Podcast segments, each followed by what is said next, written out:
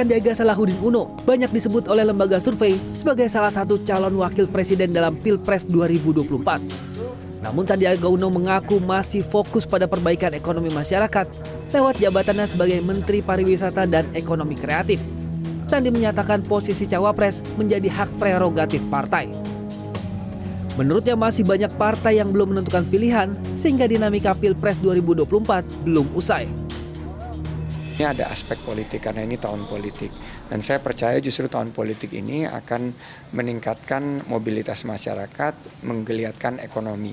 Nah, penentuan daripada siapa yang nanti akan dicalonkan itu murni prerogatif dan wewenang dari pimpinan-pimpinan partai politik dan itu uh, akan menjadi uh, sebuah kajian atau sebuah pertimbangan yang akan diputuskan di bulan Oktober mendatang.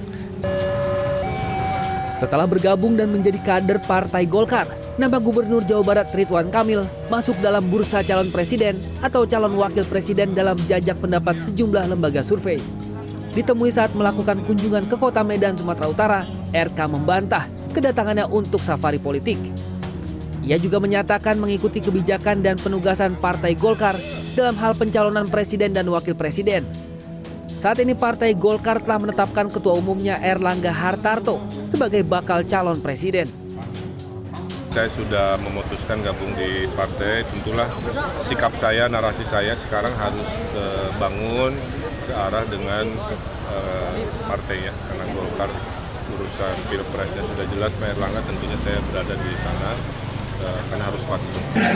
Jadi Ketua Dewan Pengarah Musyawarah Rakyat Andi Gani Nenawea Rabu sore menyatakan berdasarkan hasil e-voting di Yogyakarta, Prabowo Subianto menempati urutan teratas sebagai calon presiden Republik Indonesia disusul Ganjar Pranowo.